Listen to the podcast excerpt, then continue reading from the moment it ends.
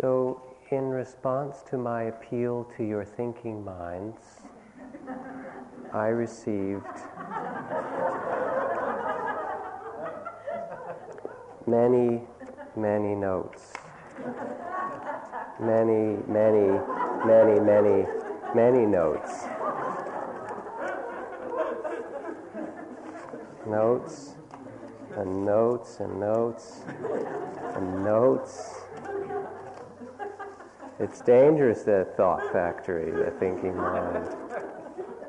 I think my favorite note was someone who pointed out how many more people are sitting in chairs and wondered whether there wasn't some bit of phenomena of the body snatchers going on here that we used to sit as yogis in the old style and then the chairs somehow attract us to them or maybe it's just the aging of the Sangha, they suggested. or the chair is a little bit like starfish, you know, reaching out to the sea urchins and taking us into them. What do we think about the changing of Buddhism in the West? So there were notes asking for more stories, and notes asking for speaking about trust or love or art. Stories about real people living the Dharma, not mythological ones. Forgiveness, beginner's mind, Dharma in the West. Compassion, judging. Family and children as practice. Striving, the sure heart's release. Why not live in a monastery and go for it? How to live the Eightfold Path in the world. Practice at home. What is the source of the breath? Why is intention important to be aware of? Selflessness and anatta. Urgency on one side, um, the intention and inertia on the other. Or so many choices, how to make them wisely. Or the addictions of others that you live near, how to relate to them. Or the four elements of earth, air, fire, and water, and how to work with them. Loneliness when one is without a Sangha. Um, is there a physical route that awareness travels to create uh, concentration of mind in the body? Um, all kinds of stories, all kinds of questions and thoughts.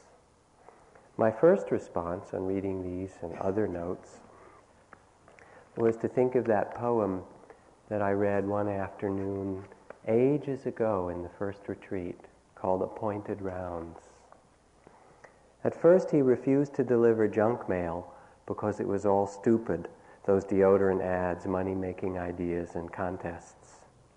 Then he began to doubt the importance of the other mail he carried. He began to select first class mail randomly for non delivery. After he had finished his mail route each day, he would return home with his handful of letters and put them in the attic. He didn't open them and never even looked at them again. It was as if he were an agent of fate, capricious and blind. In the several years before he was caught, friends vanished, certain engagements were broken, marriages failed, business deals fell through. Toward the end, he became more and more bold, deleting houses, then whole blocks from his route. he began to feel he'd been born in the wrong era if only he could have been a Pony Express rider galloping into some prairie town with an empty bag, or the first runner from ancient marathon collapsing in the streets of Athens, gasping, No news.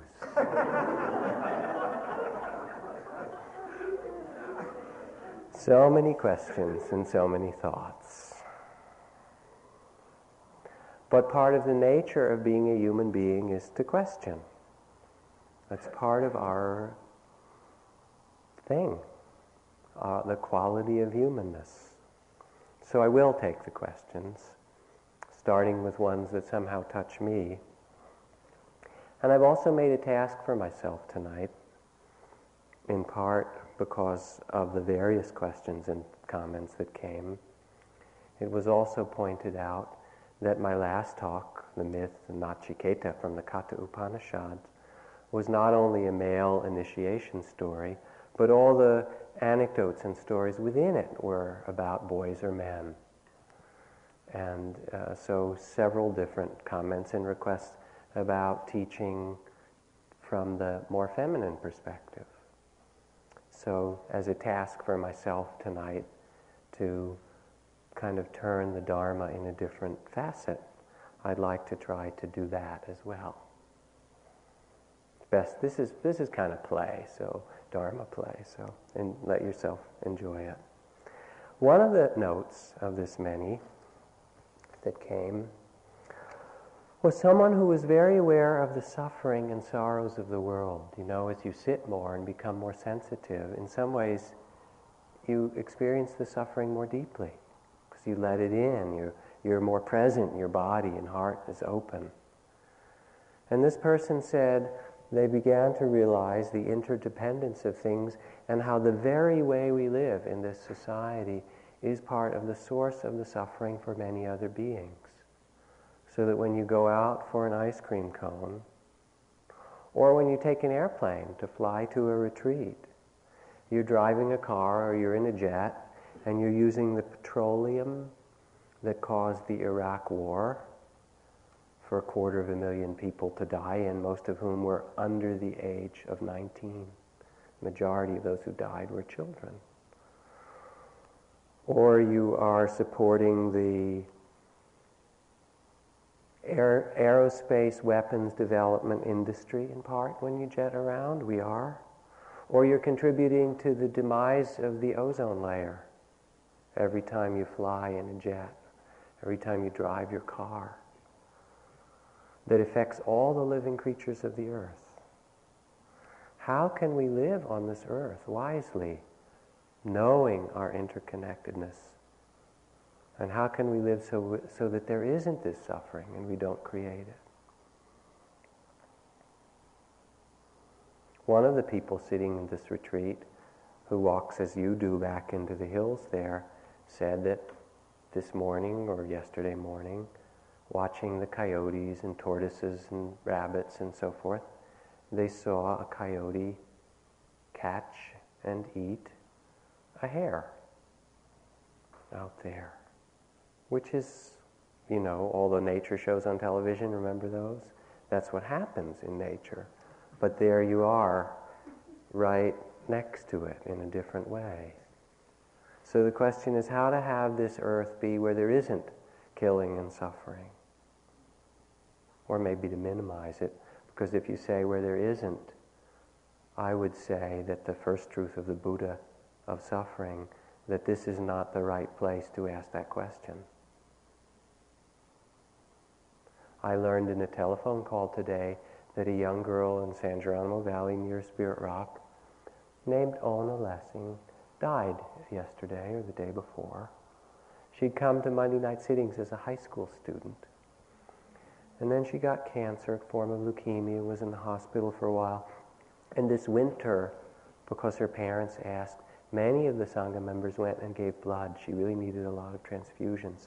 Many, many people were trying to help keep her alive. And she got better and she came home. Beautiful girl. But then one day she went back into kind of shock and she died just a few days ago. 22. And Arlene, our director, was sitting out in the meadow at Spirit Rock with her parents yesterday, who came by to tell her, because we'd all worked with her. And they were talking about her death and it was a clear, completely blue sky. And all of a sudden she looked up, and there was one small cloud just over the meadow that was shaped exactly like an angel with wings. And she looked and she sort of was in some shock, and she said to her parents, Look up. And they looked up and they said, Wow, it's an angel. And it hovered over the meadow for half an hour, kind of drifted away, still keeping its exact shape, and then disappeared in the trees. The day that Spirit Rock opened, the day that we had the opening, five years ago or something like that, there were two rainbows. They say in the great Buddhist texts when the great things happen, Tibetan texts or the Indian texts, that rainbows appear. And I sort of take it mythologically, but it happened that there were two rainbows. And there's a rainbow maybe once a year in that part of San Geronimo Valley. So here we are asking this question we're on this earth. How do we live? How shall we live?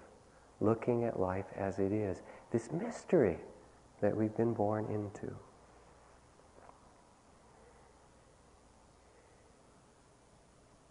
How is Buddhism changing in the West? I want to connect these two if I can. In Asia, the original um, flavor of Theravada Buddhism from which these teachings come is held in primarily by monks in monasteries for 2,500 years. Beautiful places and great gifts that they have preserved. But the language and the way the teaching is held comes from the time of the Buddha, who was a prince and a warrior prince at that, and a yogi. And so the language is one of conquering and warriorship and authority, mastery over. You don't sit in the chair in that form of Buddhism. You sit on the floor and suffer and learn how to bear it. In the monastery where I was, if you were sick with malaria, they would say, see if you can sit up, not lie down with your fever. There's a great emphasis on the training of the mind, on the clarity and clear philosophy, on independence, removing oneself from the world. So, to the extent that when the Buddha was asked before his death, Lord, how should we behave toward women by one of the chief monks? He said, Don't look at them. But what if we must look at them? Then do not speak to them. But what if we must speak to them? Then remain really alert. That's how it was. So there's a certain sense of the masculine, patriarchal, authoritarian, warrior language and culture that was preserved in. Part of what's happening to practice as I experience it in the West is that that becoming balanced with a greater an, an emphasis or energy of the feminine which means rather than the authority, people are becoming encouraged to be their own authorities. Instead of the abbot, there's councils of teachers and councils of boards and so forth running our centers. Instead of independence, there's more a teaching of interdependence, of relationship to one's body rather than removing oneself from it, relationship to the earth.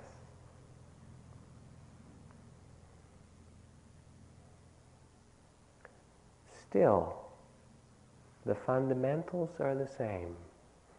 The Buddha said, just as the great ocean has but one taste, the taste of salt, so does the Dharma I teach have but one taste, the taste of liberation, freedom of the heart, the sure heart's release.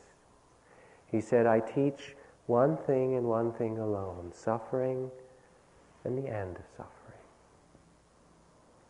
So if we look at the story of Nachiketa again, for the fun of it, but instead from the person's note who said, I want the stories of real people, or the feminine. Remember Nachiketa sat outside the gates of the temple for three days, Tangari, or he sat to go to visit Lord Yama. He sat for three days without moving. Do you know what the closest experience that I know to that even more than my own sitting for a day and night in the monastery, was Liana, my wife, when she was giving birth to Caroline. Her labor lasted three days and three nights.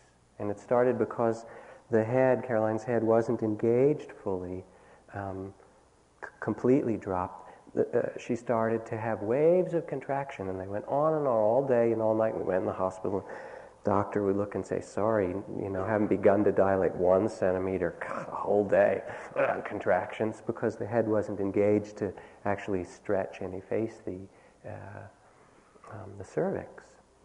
Back home, so we're sitting, and she'd walk around for three, and then she'd sit down again, oh, another contraction.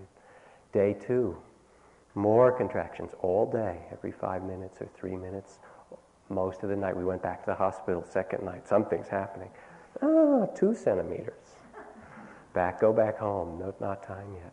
By the third day, up all day and all night. Finally went in the hospital, dilated enough. Something's happening. Then her water broke. Um, up all night, long labor. So it was like, I don't know, 58 hours and something. It was such that the contractions would come and then she would fall asleep for a minute or two until the next contraction came. When you have a baby in a village, some of the cultures, you untie your shoes, you undo the latches, you open the doors, you unbraid your hair. You do all these things as symbols of the kind of opening to pain to birth and death because they're very close. It used to be until antibiotics, until recently, that a lot of people died in childbirth. The process was, birth and death are so close. And the process is surrender, working with deep pain, opening and opening and opening. That's what our practice is. We sit here to let yourself break open or be broken open, to love that deeply. It's a continual opening of body and heart and mind. And that opening isn't an opening that stays open just like the contractions that are natural. Just there isn't just the baby comes out. That's a kind of linear version. But you'll sense it. You open and then things close a little, you, just like your breath. You breathe in and out, the body expands and contracts, the mind opens. Oh, it's so spacious. Then more stuff comes off, the next contraction. Pain, memories, difficulties, open to that, more space. It's not like you get to a state. That would be a model of awakening as some place, which is impossible. You know, you sit, and all of a sudden you get to this point, and there's rapture and this great opening. You say, "This is wonderful. I've worked so hard for it. I want to keep it just this way. Let it not change." And it's like you hold your breath, right? What happens? I don't want it to change. I don't want to let go of it. Enlightenment isn't a state. Wisdom isn't a state. Compassion isn't a state. It's the process of being now and opening. So then Nachiketa remembered the boons that he asked. The first gift that he asked was forgiveness. How is that for us? A great deal of the practice in retreat and the practice returning home has to do with a kind of sacrifice. And the sacrifice is really the willingness of our hearts to touch the world as it is with compassion. The goddess of compassion, Tara, is said to have arisen from the tears that rolled down the cheeks of the Buddha when he did his best, utmost to save all beings in all realms, and then looked back and saw more beings creating more suffering, and the tears of compassion.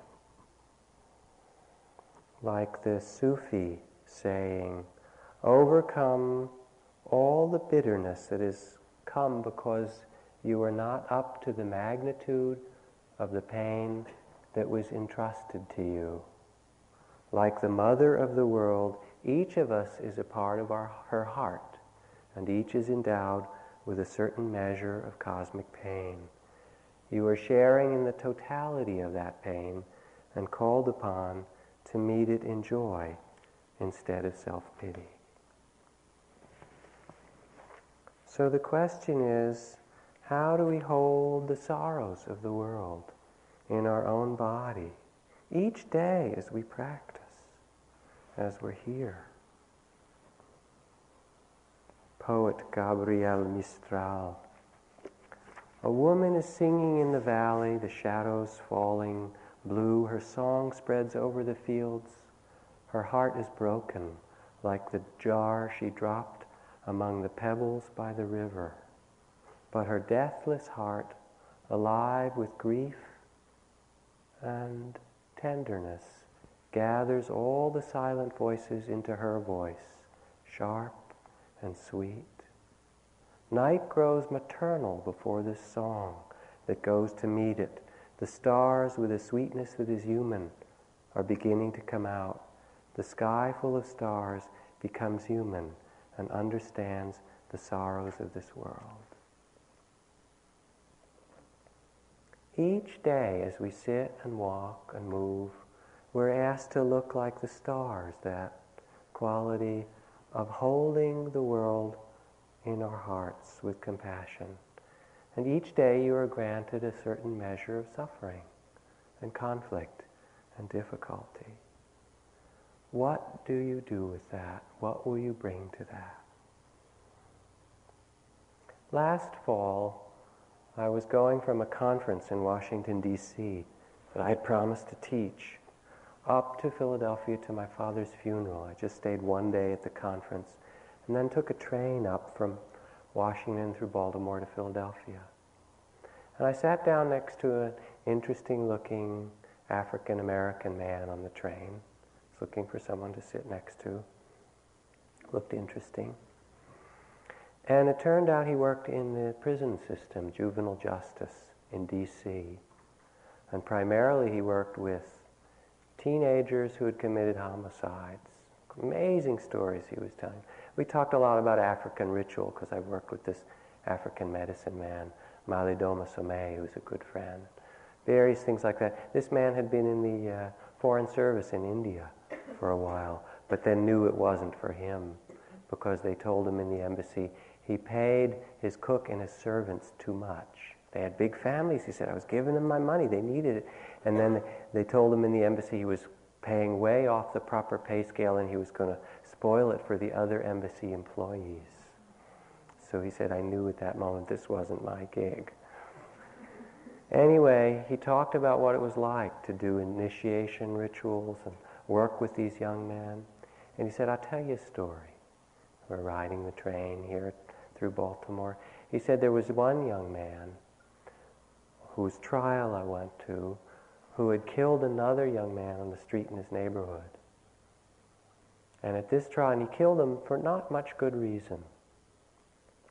And he said it was a terribly painful trial to go to. And the young man's parents were there.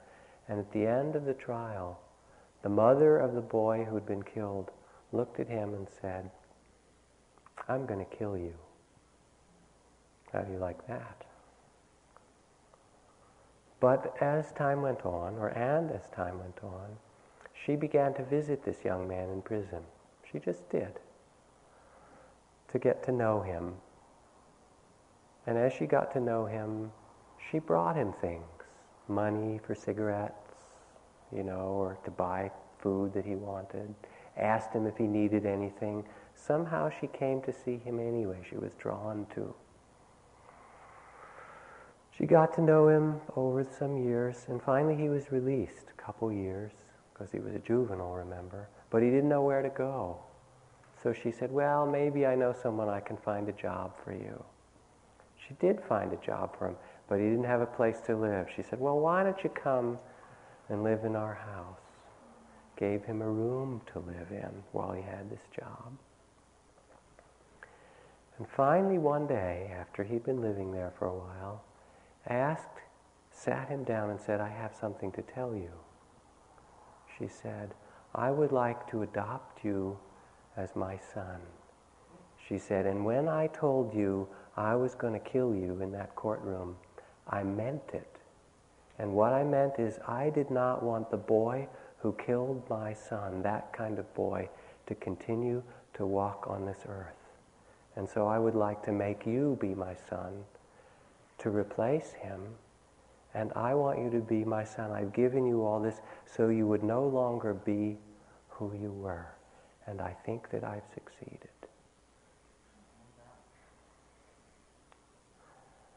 So the power of forgiveness is an enormous one, and it's a great sacrifice. It's like the mother, remember Rodney King in the in the uh, courtroom, where the you know the uh, guys who had beat him were there, and finally one said, you know, asked to be forgiven, and she said, I forgave you a long time ago. The tremendous transformation each day over and over when we meet what life presents us with forgiveness. That's really the power to be alive, to be present. Strictly speaking, there are no enlightened beings, says one Zen master. There's no enlightened beings. There's only enlightened activity. And that enlightened activity is forgiveness and presence. Then remember Nachiketa, his second boon, what did he want? Courage of heart, strength, fire in him. And I think about that. And how is that in our lives? You know, a couple days ago, Liana and Caroline left, my wife and daughter. Caroline was very unhappy that morning. She didn't want to leave. She loved the desert and the bunnies, and particularly she, she likes the end of retreats because she usually stays till you're all gone. And then we turn on the mic and she sings in here when it's empty. and then she takes all the yellow pillows and makes a whole mountain and crawls under them and cars and, you know, whole big thing. 300 pillows, imagine. And she was terribly disappointed. And she also said, you know, I didn't get to play with my daddy enough. And she's weeping and holding on to me and wouldn't let go. Daddy, you're not there for me enough. You've been too busy doing interviews and teaching, and I didn't have enough. And she's crying and crying, and, and I'm kind of peeling her little hands off because they're late for the plane. And Liana saying, Come on, come on. And finally, she got in the car and she's weeping. She wouldn't even look at me. And I'm there, and I'm just feeling so sad, you know. The worst thing your child says you aren't there. You teach meditation and you're not there for me right? Hmm. but then i watch mothers even more than fathers because the bond is so close to mothers. And with young children you know what? It happens over and over and over as they separate that pain and the loss it's simply part of loving somebody that deeply, over and over again. And it takes incredible courage to love that deeply, knowing that there will be separation. And staying in that place of love anyway.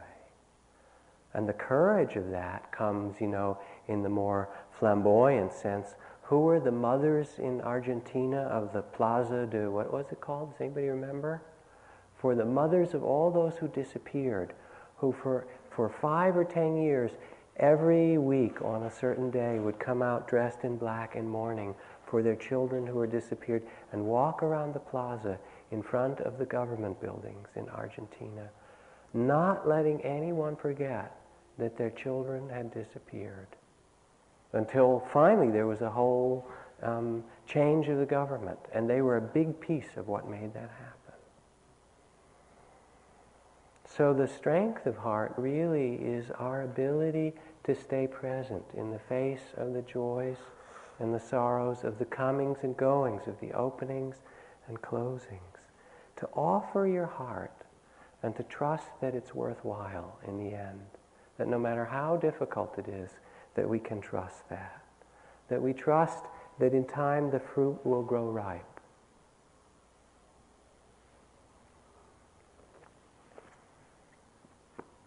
Consider this. Fred Astaire's screen test. 1933, the memo said, can't act, slightly bald, can dance a little. Ginger Rogers' screen test would work better as a secretary. Vince Lombardi, one expert said, he possesses minimal football knowledge, lacks motivation. They weren't sure whether to hire him. Socrates, of course, was called an immoral corrupter of youth. Louisa May Alcott, author of Little Women, was encouraged to work as a servant or a cook by her family. They said, You'll never, education will never be of any use to you.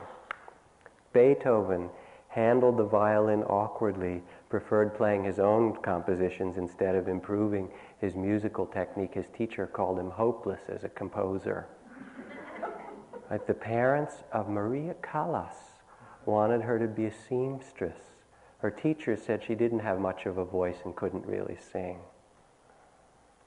Thomas Edison's teacher said he was too stupid to learn very much. Louis Pasteur was a mediocre pupil at the bottom of his class in chemistry. Isaac Newton was bad in school, too. Leo Tolstoy flunked out of college, described as both unable and unwilling to learn. Albert Einstein did not speak until he was four years old, didn't read until he was seven. His teacher described him as mentally slow, unsociable, adrift forever in his foolish dreams. He was expelled and refused admittance to the Zurich Polytech School.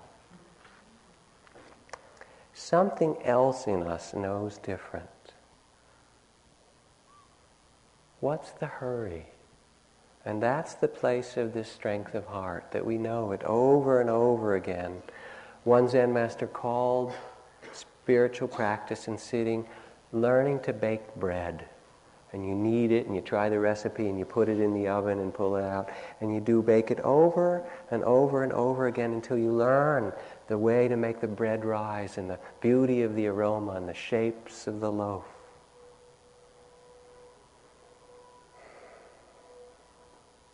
What's the hurry? Where are we going? But to be here with some graciousness. One other aspect of this strength of heart is really a love of beauty. Buddhism in the West, instead of condemning the body as dangerous, if you see women, don't talk to them, you know, look at the corpses and all of that, which are part of the very powerful and important part of the renunciate practices in the monastery.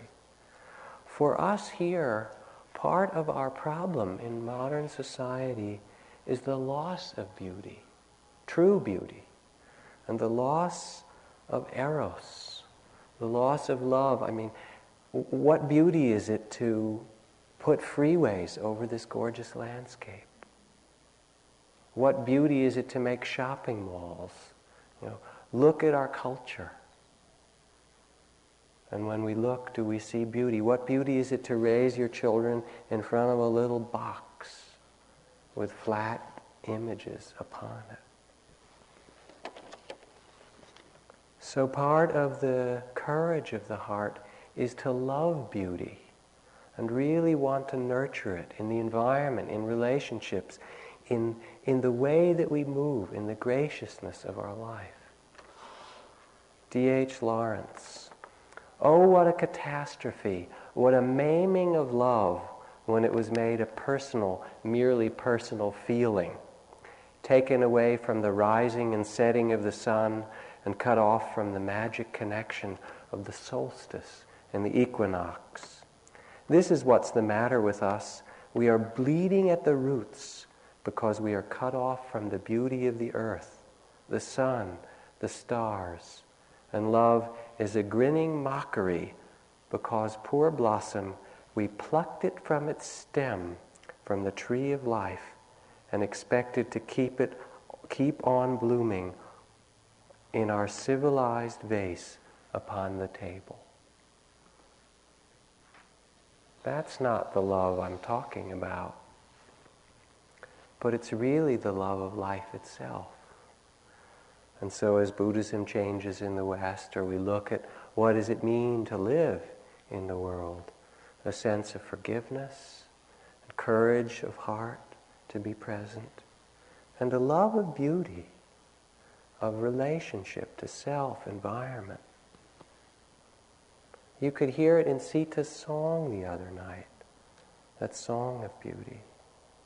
Small things, how we hold our teacup,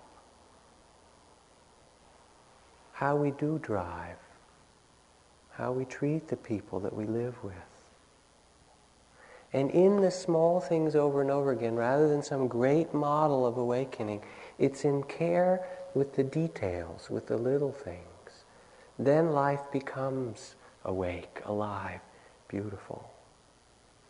One woman friend of mine who had three daughters her youngest daughter was in a car accident at age 16. I guess she just learned to drive. Severely injured And when she came back and her body started to heal, she was unable to move one arm, one leg. Her eyes were kind of unfocused. She couldn't focus. She couldn't talk well. And the doctor said, you know, she probably won't regain her intelligence and her ability to move. But her mother sensed something else. She said, This can't be. I sense something else in my daughter. And she went and stayed with her in the hospital and then in the rehab hospital and worked with her for two years. She quit her job, lifting her hand, putting it down. Lifting her hand, putting it down over and over like you do walking meditation. Lifting her hand, putting it down, holding something up, an apple in front of her face, moving it this way, trying to get her eyes to track it a little bit, moving it back that way. Hour after hour for two years. I knew her daughter before the accident. And then I knew her daughter again when she got married and finished graduate school. Her mother knew and it was just that willingness again, like baking bread, over and over. It, this beauty that we long for is not far away. It is nearer than near. It's just here, like Sita's song. The Tao, being in harmony with the Tao.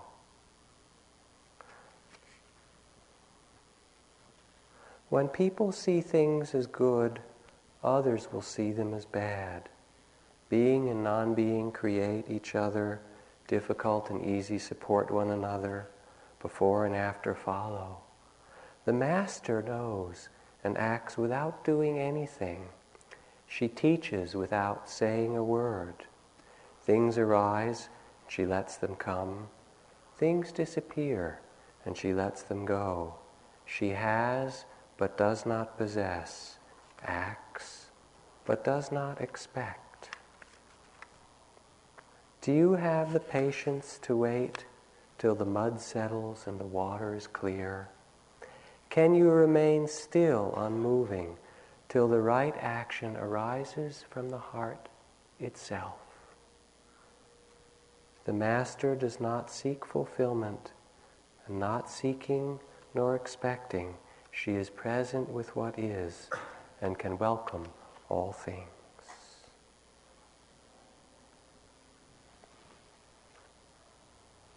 Then Nachiketa again. The mirror, remember, was given, Who am I? The question, Who are we? It's an easier question for women, especially if you have a child because this amazing thing happens. You have this child that's born out of your body who was a part of you and is no longer a part of you. Most amazing thing. Well, which is me and which is other? I'm a twin, and I remember a couple years ago I was walking down the street in San Anselmo, and this woman was walking by. It was a day in May, in fact, the day before Mother's Day with a stroller with two little twin boys in them. Very cute, probably four or five years old, four years old baby in this stroller. And I stopped and I looked at them as people do with, with twins or triplets and kind of smiled and waved. And I talked, talked to her for a minute and I said, Are they identical or fraternal or whatever? And then I said, I'm a twin too. I have a twin brother. And she looked at me and she said, then you should get your mother a really good present on Mother's Day.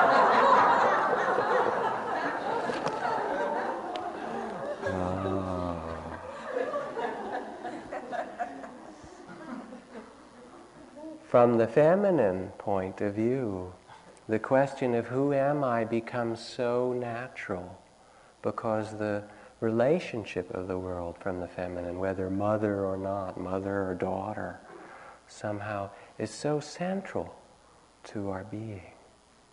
To experience the direct mystery that we are one another. Remember that? We were born out of another being's body. We are one another. We are made of the same clay. Ramakrishna, great saint in India, prayed to the Divine Mother and asked that a vision be given to him of the sacred feminine, of the Divine Mother. He was sitting by the river in Bengal one day in his kind of ecstasy of meditation.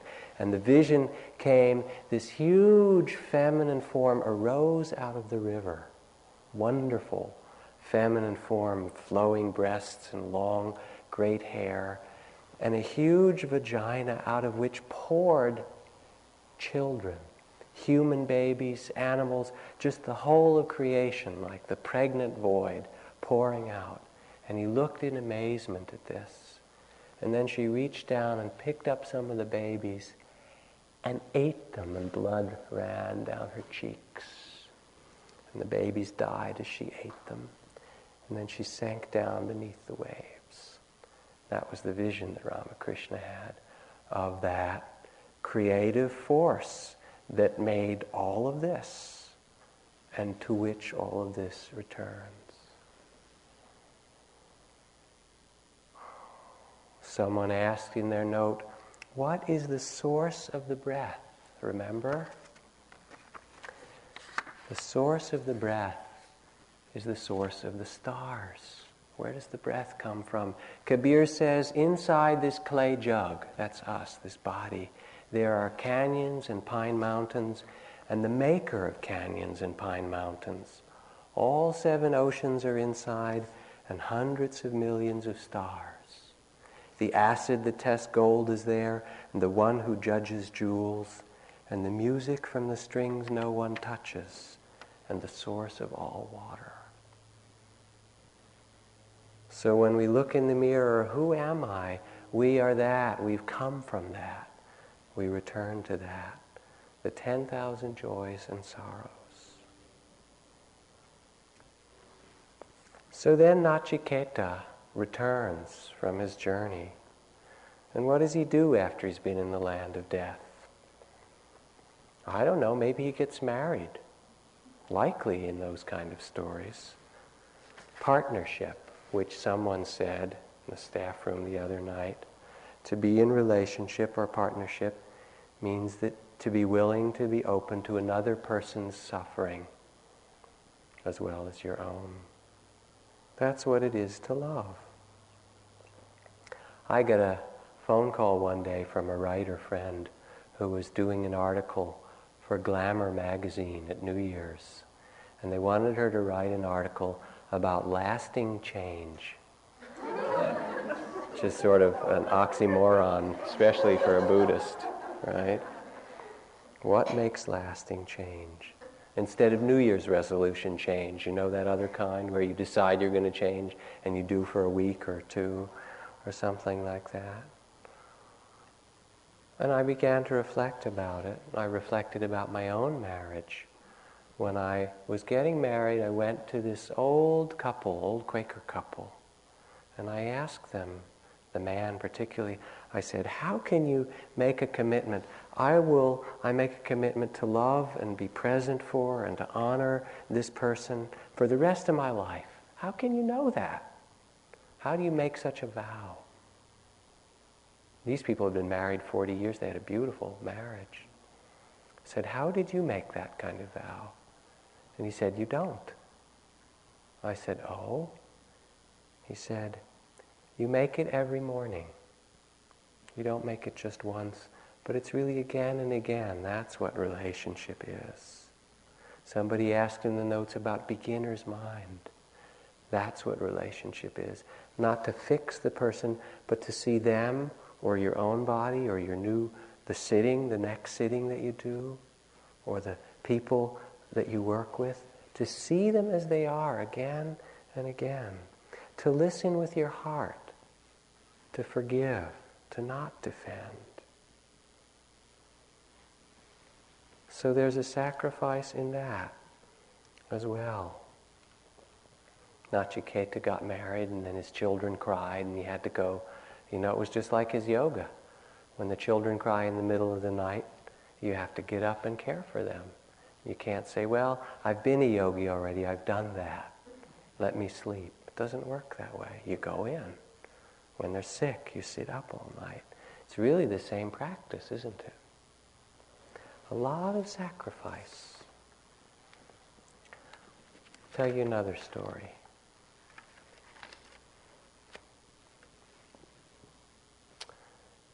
Some years after Liana and I first were dating and got together, my wife and I, the year after Caroline was born, we were still relatively new in our marriage, teaching together and uh, uh, traveling together. I was teaching, and she was coming with me at times.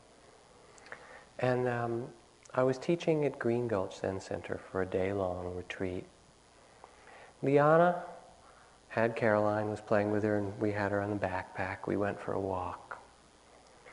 And uh, the week before, she'd been reading a book by Jean Shinoda Bolen called The Goddesses in Every Woman, which is kind of the using the Greek archetypal goddesses, uh, Artemis, and the inner strength of women, and Aphrodite, the beauty of women, and various archetypes to, to see the different ways that the feminine is found and enacted in different people's lives.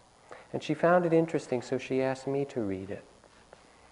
And I read through it, and we were going to talk about it on this walk, she said, because she learned a lot. She asked me, How did I like the book?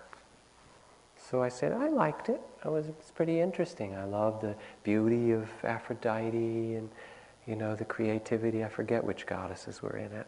goddess of creativity, you know, and I like the strength of Artemis and so forth. I said, there's one goddess in there, one chapter I read that I didn't have so much connection with, and that was Hestia, who in the Roman teachings becomes Vestal, the Vestal Virgin. She doesn't have big temples to her. She's the goddess of the hearth and home, so there's just a little altar in every home. I said, that one I didn't connect to so much. And she stopped dead in her tracks and kind of screamed for a moment, just a sort of soft scream. And then she turned to me and she looked at me. She said, I knew it. I knew you didn't love me. and my jaw dropped. She said, That's me. That's who I am. You want some other, you know, you want a minister's wife to kind of host all your friends and, and, and uh, have, throw big, you know, Buddhist parties and be social and stuff, and I'm just at home quietly and so forth. And I knew it. You've never loved me. You don't even know who I am, you know. And I was in shock, and then I looked at her, and I, it was very, very difficult. She was quite angry and upset. And I said, You know, you're right. I said, It's not that I didn't love you, but there's some truth in what you say. I really didn't see you. For the years, we've been together on and off for five years, I kept hoping and imagining she was going to be some other person that I kind of wanted as a wife. was, and she could be, and she's very gracious and social when she has to be. It's an inner creative life. And it was a, it was a very difficult but extremely important moment because I realized how deluded we can be about one another and how hard it is just to accept somebody as they are and to love them as they are. So that was Nachiketa's problem as well when he went back. Well, I hang out with the Lord of Death.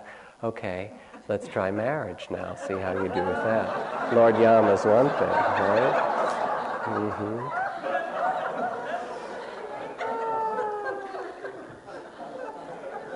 The whole of the Dharma is our relationship to life. It's not life itself, it is our willingness to be present for it. In New York, when James was studying with Ram Dass and Hilda and Joya and so forth, remember those days, James? They had an apartment for meditation. They gather e- evenings. And one where Ram Dass taught this class for a year, at least one of the places was right above where there was a fire station in New York, or a fire station and police station, something like that. And they'd be doing these meditations and chanting and trying to sit and meditate, you know, really intensely get, get to God or whatever they called it there, right? And, um, and then, after, you know, being New York, probably every 10 minutes or so, the sirens, because that's New York, right? And people were upset, we should change, we need to find a quiet place, we can't meditate here. It's so much trouble and struggle with all that, right? And you'd just be getting quiet and then do, do, do, do again. You know the problems you have. It's quiet here, and the traffic or somebody sniffling or whatever. Oh, if only it could be really quiet. Finally, one day it was suggested, suppose, by Ram Dass or whoever was teaching there, Joy or somebody, suppose that that siren, you considered it just free Kundalini energy. And when you hear it, do, do, do, do, instead of being averse to it and upset, you run it up your spine. You sit there and you bring it into your body and let it open your chakras. And so people would be sitting quietly, and then it would go doo doo doo doo, and they or and they'd bring it into their body, and they'd get high, open, and then it got, although this isn't really so nice, to where they wanted the fire sirens and the police sirens to go off, because it brought this whole awakening to their meditation. So the Dharma isn't what is in the world but it is our relationship to the world. Anna, I think it was, rem, uh, remarked that there's a, a practice that's done, a beautiful practice of looking around at the world and seeing in this practice that every being in the world is enlightened, but one yourself. So then you look around and you see that what we seek, even if, you, if you're seeking awakening, is perfectly here, not by conquering, but in the suchness of itself. The perfect things arise for you to discover compassion, justice, wisdom, true love, freedom, to come into complete harmony with the world. The perfect things are given to us each moment. So we learn it over and over and over. We can identify with the body of fear, and we do that. It's our habit. That's all right. you don't try and fight it and get your sword out. I got to get rid of that. I'm so afraid. I shouldn't be closed. I shouldn't be contracted. What does that do? You know, it just builds bigger fortresses and more wars. Instead, you stop the war and you sit for a moment and let yourself remember oh, can I hold this too? Even the fear, even the contraction, even the confusion, with this greater sense of peace and openness. Oh, world honored ones, it is as if some man were go to an intimate friend or lover's house and get drunk and fall asleep. Meanwhile, his dear friend having to go forth on other tasks, ties a priceless jewel in the hem of his garment and departs. The man, being asleep, knows nothing of it. On arising, he travels onward till he reaches other countries where food and clothing, where to get food and clothing, he expends much labor and effort, undergoes exceedingly great hardship, and is content even if he contain, obtain but a little to eat. Later, his friend happens to meet him, and she says, My friend, how is it you come this, come to this work so hard for the sake of food and clothing? Wishing you to be in comfort and able to satisfy all of your needs. Some years ago, in this year, in this month, on this day, remember when you visited my home, I tied a priceless jewel into the hem of your garment.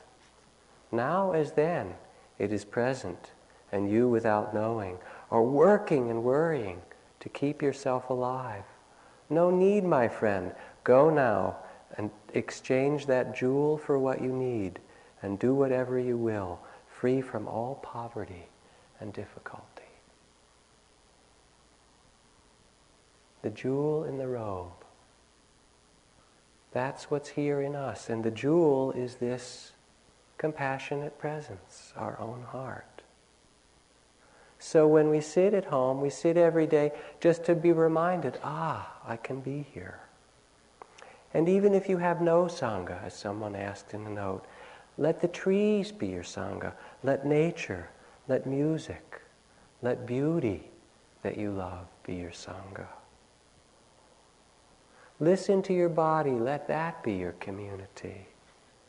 Your body will tell you when it's free and when you need to love it more deeply. Your body doesn't lie, as they say. And as each thing arises, give it space the space of your heart, the space of your mind, the space of kindness. Bow to it. This too, every experience.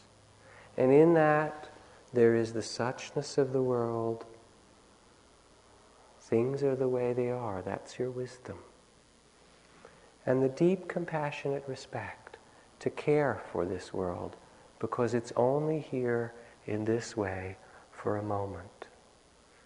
The freedom to be present and the freedom to love in the midst of all things.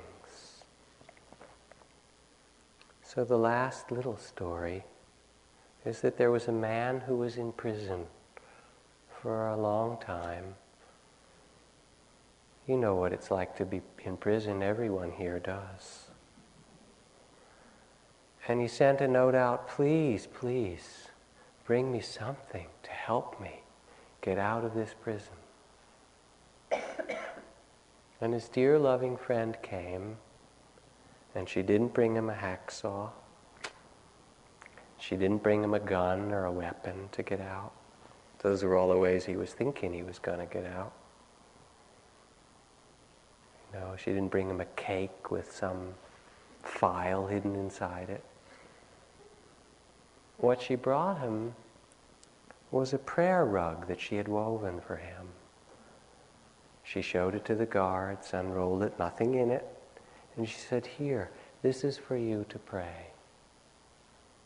So he took the rug and he thought, My God, what does she know? I need a hacksaw, a gun, a knife, a file, right?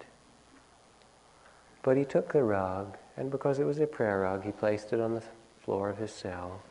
And he kneeled down every day because he loved her, and he prayed, prayed for release prayed to live well even in that circumstance. And one day, as he was on his knees praying, he began to look at the pattern of the prayer rug. Very interesting. And he looked and looked closely, and he saw, oh, it was the patterns of a lock. And it was the lock to his cell door. And when he saw it in his prayer and studied it, then one night he got up and he knew just what he had to do to unlock the lock and go out and be free. So, that is intention, forgiveness, the source of the breath, compassion, relationships, family and children, Dharma in the West, forgiveness, story about real people, art, love, humor, um, chairs and the body snatchers. Eh, not so good. Um, let's see. How to find a Sangha. Um, mm, what to do with the sufferings of the world, ozone and petroleum, and several other as best as I can do. Let's sit for a minute.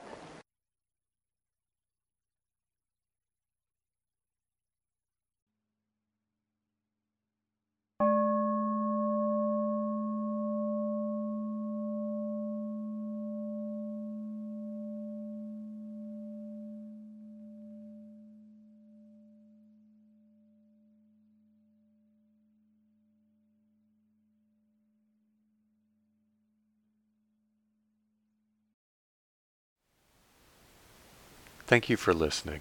To learn how you can support the teachers and Dharma Seed, please visit dharmaseed.org slash donate.